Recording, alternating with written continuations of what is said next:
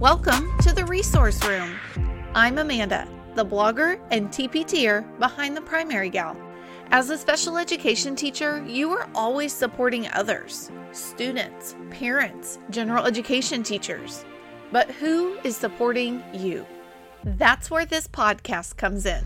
It's my mission to give you the help and support that you need. I'll be sharing my tips, tricks, research based strategies, and professional development. I'm here to help you grow and learn as a resource room teacher. Are you ready? Let's dive in. Well, hello, hello, and welcome back to the Resource Room podcast. Today, we are going to be talking about yet another way that we could stop that special education teacher stress. And I think this is a big topic. I think this is something I hear about all the time, especially in special ed, and that is grades. And I kind of want to divide this in half. The first is just I'm going to stand on my soapbox and I'm going to tell you what I think about grades. And you can agree or disagree. It's okay, won't hurt my feelings. And then the second part is how can we make it easier? Because whether you love grades, hate grades, you're so supportive of this process, fine, but we still need to find ways to make it easier. But first, here's my soapbox moment grades are stupid, grades are awful. I don't care if you're gen ed, special ed, it doesn't matter. They suck. They're terrible. What do they actually tell you? If I am a straight A student, that does not mean that I am any smarter than the kid who has straight C's and doesn't care. Grades are silly. Now, remember, you don't have to agree with me. It doesn't hurt my feelings. But here's why I say grades are silly. Okay, here's my evidence. Okay. Everybody grades differently. Okay, you'll have some teachers who are like me, and they have kind of like designed their whole classroom around hard work. If you work hard, if you try, if you ask questions, if you complete things, you will get good grades. For example, when I taught fifth grade, I had um, lots of things going on, but what I'm going to focus on is these things that I called bubble pages.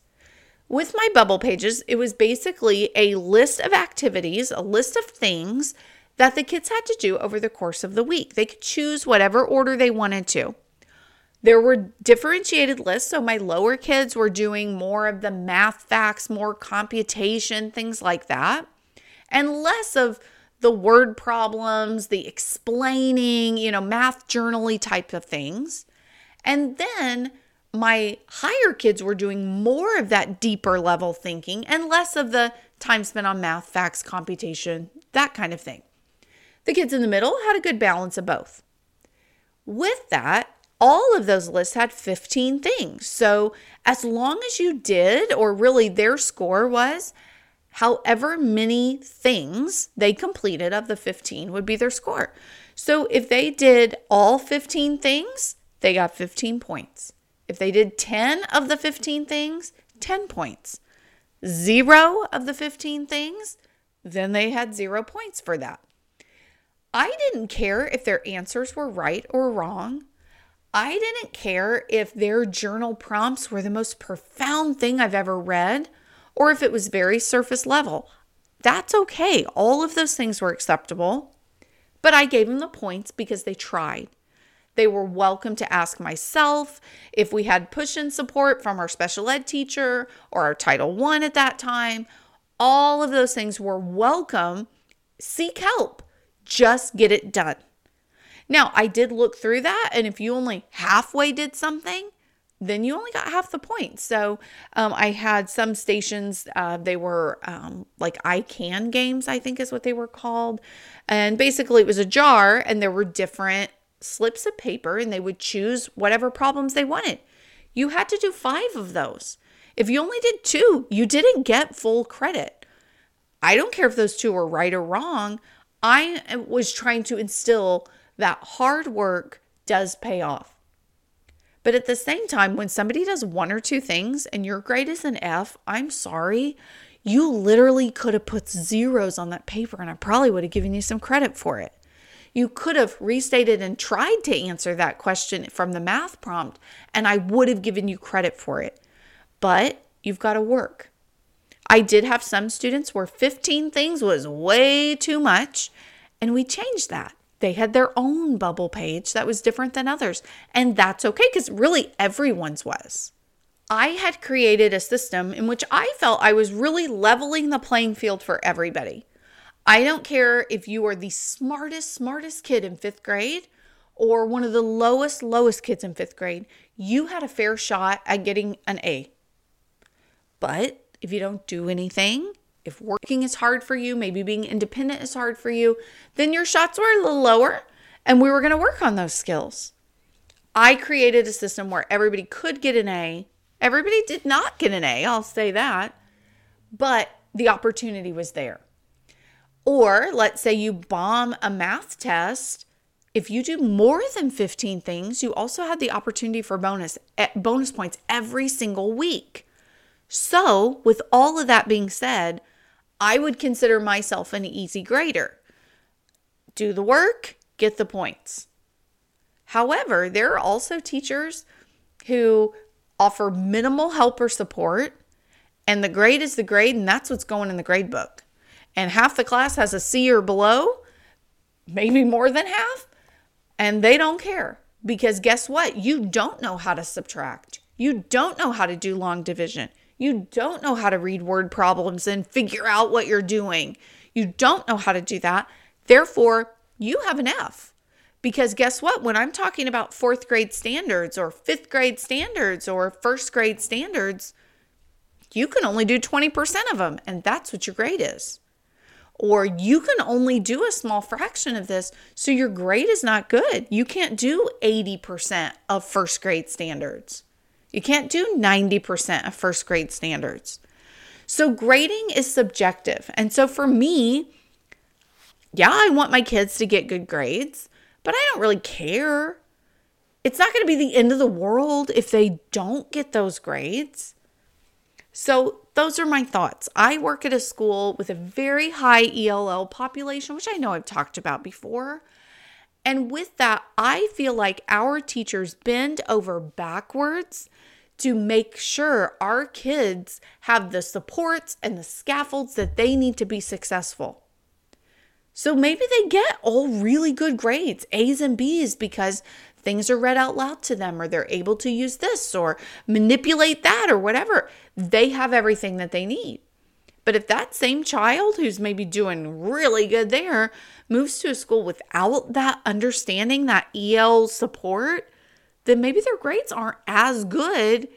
Or maybe the next year they get a really hard teacher that doesn't cut them any slack at all. Grades are subjective. So Yes, they're important and they are a fact of life. We got to deal with it. However, I think us as special education teachers can help educate teachers sometimes on ways that we could help that. And at the same time, have good conversations with our kids about look, dude, do the bubbles, get the stuff done, and you'll have an A. Put something on the paper, and she will give you credit for it we can also have conversations to help our kids be more responsible. Or maybe it's a teacher who can sometimes be kind of a jerk about letting them have the extra time. Teach those kids to advocate for themselves. Teach them that they are allowed to have a multiplication chart and that teacher doesn't get to decide. Those are the things that we can teach because grades are part of life. And I don't see them going away anytime soon. Now, if grades are a part of life, which we know, and it's something that we're going to have to do, that's part of being a teacher, how can we make it easier? Because I don't know about you, when I played school as a kid, I loved to grade papers. Why isn't it as fun now that I'm 35? Like when I was five or 10, it was so much fun to grade papers. Not so much now. And partly because we have 900 other things that we need to be doing. So we need it to be as quick and easy as possible. I'm also going to start by giving you some advice that I literally gave just last week to two different teachers. One is a new teacher, brand new teacher, and he was saying how stressed out he was because he's like, I don't know how to do all of this. I'm working two jobs. How am I going to get all of the grading done? Good question. You're not. You are not going to get all of that done. Some stuff might need to find its way to the recycle bin. Some stuff might ride home in your teacher bag and it gets thrown away at home so that none of those kids notice that their papers are in the recycle bin. That's okay. I tell my students very often, and it's often true, I'm going to take a look at this and see what we need to talk about next time. I'm going to take a look at this and see what do we need to talk about tomorrow. That doesn't mean it's going in the grade book. That doesn't mean that I'm going to grade all 10 questions and see how many did they get right so that I can put a 5 out of 10 and an 8 out of 10 and a 4 out of 10 and a 10 out of 10 in the grade book. I'm going to look at it and see like, holy cow, we're not even carrying a 1. Or maybe it's we carried the 1 but we didn't add it to our total from the tens column or our total from the hundreds column. Yeah, we carried it, but we're not understanding then how that works. We need to go back and reteach that or repractice that.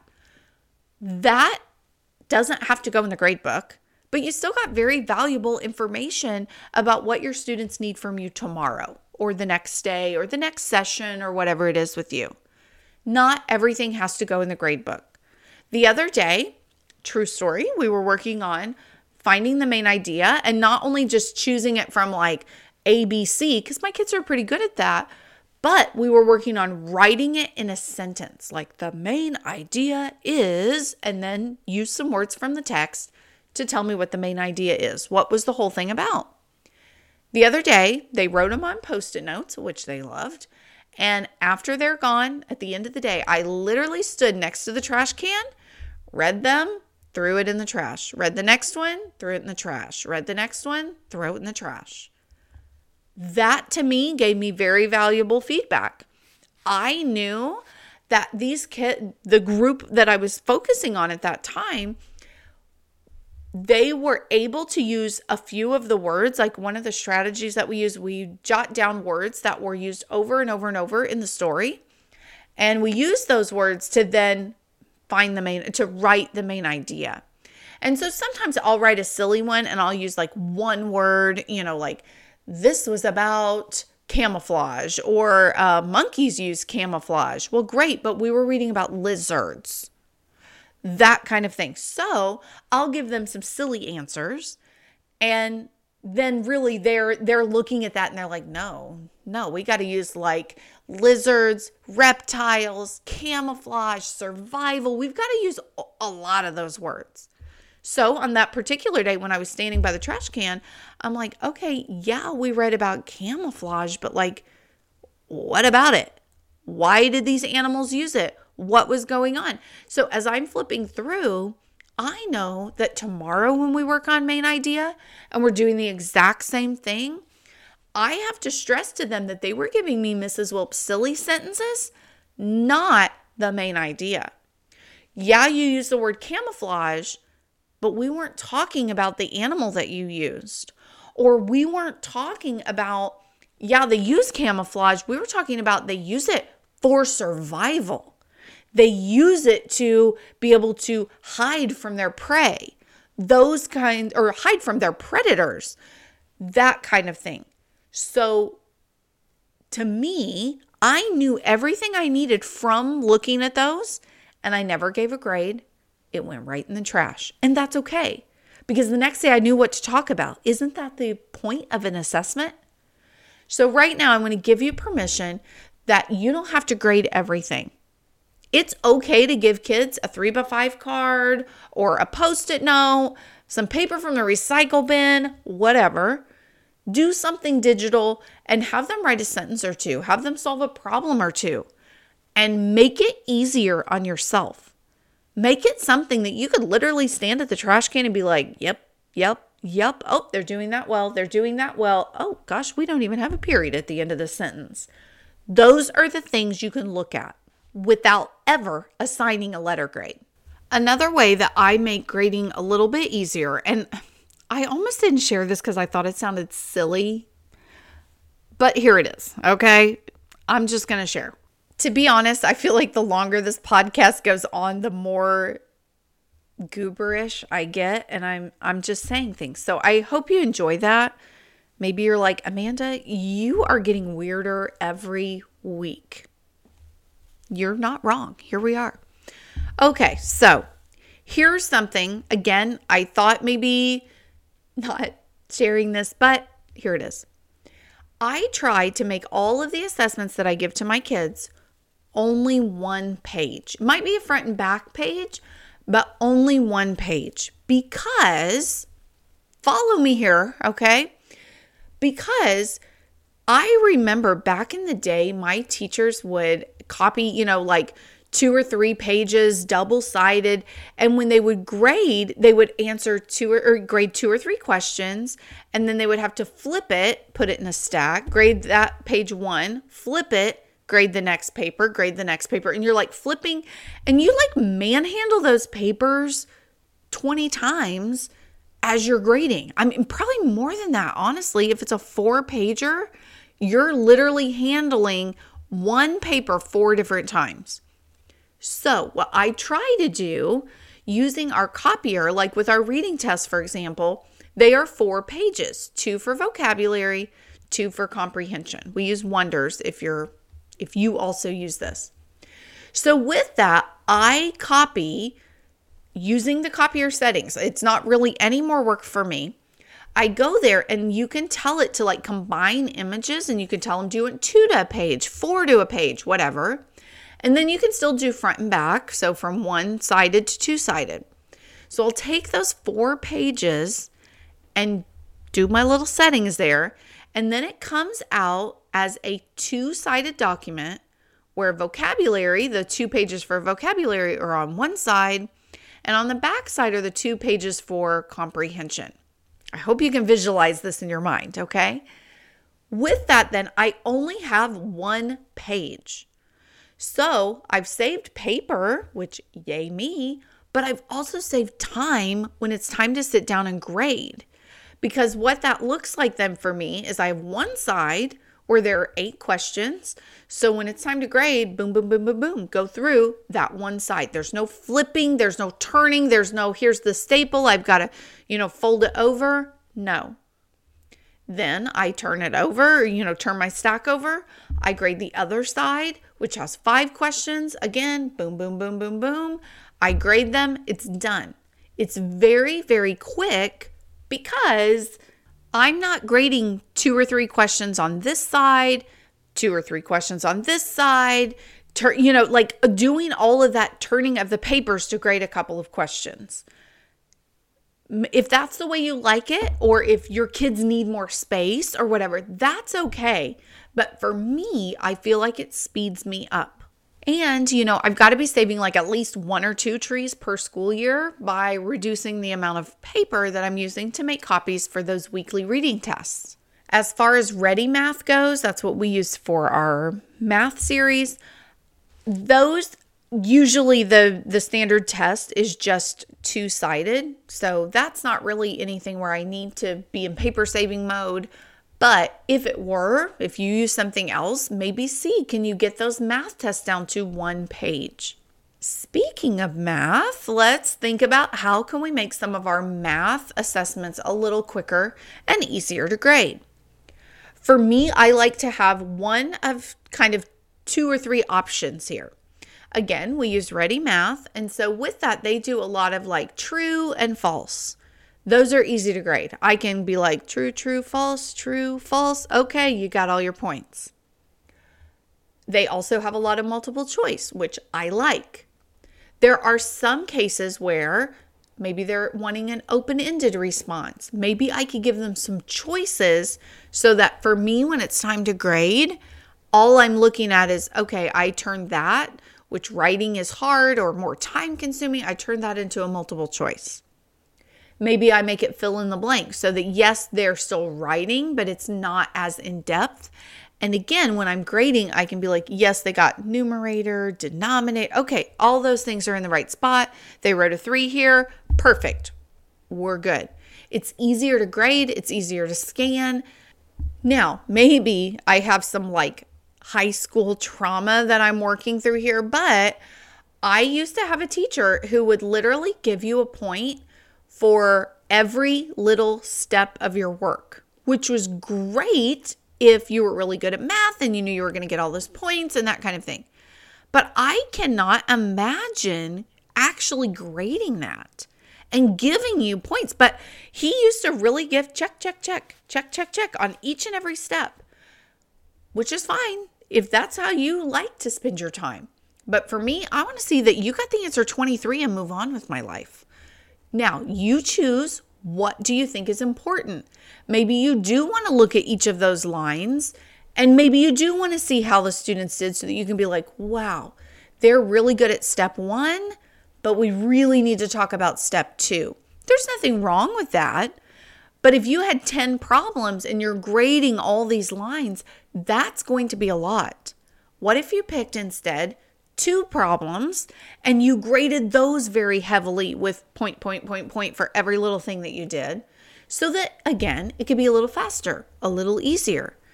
For me, I would just be like, yeah, they got 23, point. If I really am trying to give them points, maybe give them a point for writing out the problem or carrying a one or whatever. You know, you use your best judgment. I'm not saying be lazy or be neglectful, but there are some things that I think we as teachers are making our lives harder. Not always, but sometimes. So think of are there some ways that you could make grading a little quicker, a little faster? Do you really have to grade all 10 problems and look at every single step? You can, but do you need to? And last but not least, are there things that the students could grade themselves? I do not really love this one. I do not do this a lot. And I really only have one example where I do this with my students. So, for a long time, I had, well, I still do, but I had these timed math fact books or these timed math fact tests at the back of my intervention books that we use. And so every day after the group, I would say, okay, put your books in the stack. And they were like opened up to that math fact test. And so then for some of my kids early on in the year, really wasn't a big deal because maybe they only did a handful of problems. Maybe their goal was like five or seven problems in one minute. I could check them kind of at a glance. It was fine. But as the year progressed, I was like, holy cow, you did, you know, 30 of them that takes more time for me to grade. Now, not that I'm against taking time for my students. I don't want it to sound like that. However, why can't they grade some of those? Why can't they count some of those? Why can't I share some of those answers so that then later after school, I'm not looking at everyone's? Again, not because I'm unwilling, but I think we have to realize that we have again, 900 things that we have to do is really checking every single math problem on a time math fact test, the best use of your time when you could probably like share those answers relatively quickly and they could count up how many they have correct.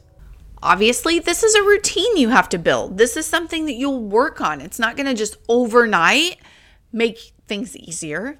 However, I do think that it's something that you could consider to make things easier. Or maybe you still have your students stack up those books, but maybe that's something that a student in an older grade, that's their job. That's something that they do for you every day, and it would make them feel responsible, those kinds of things. Find ways to make things easier.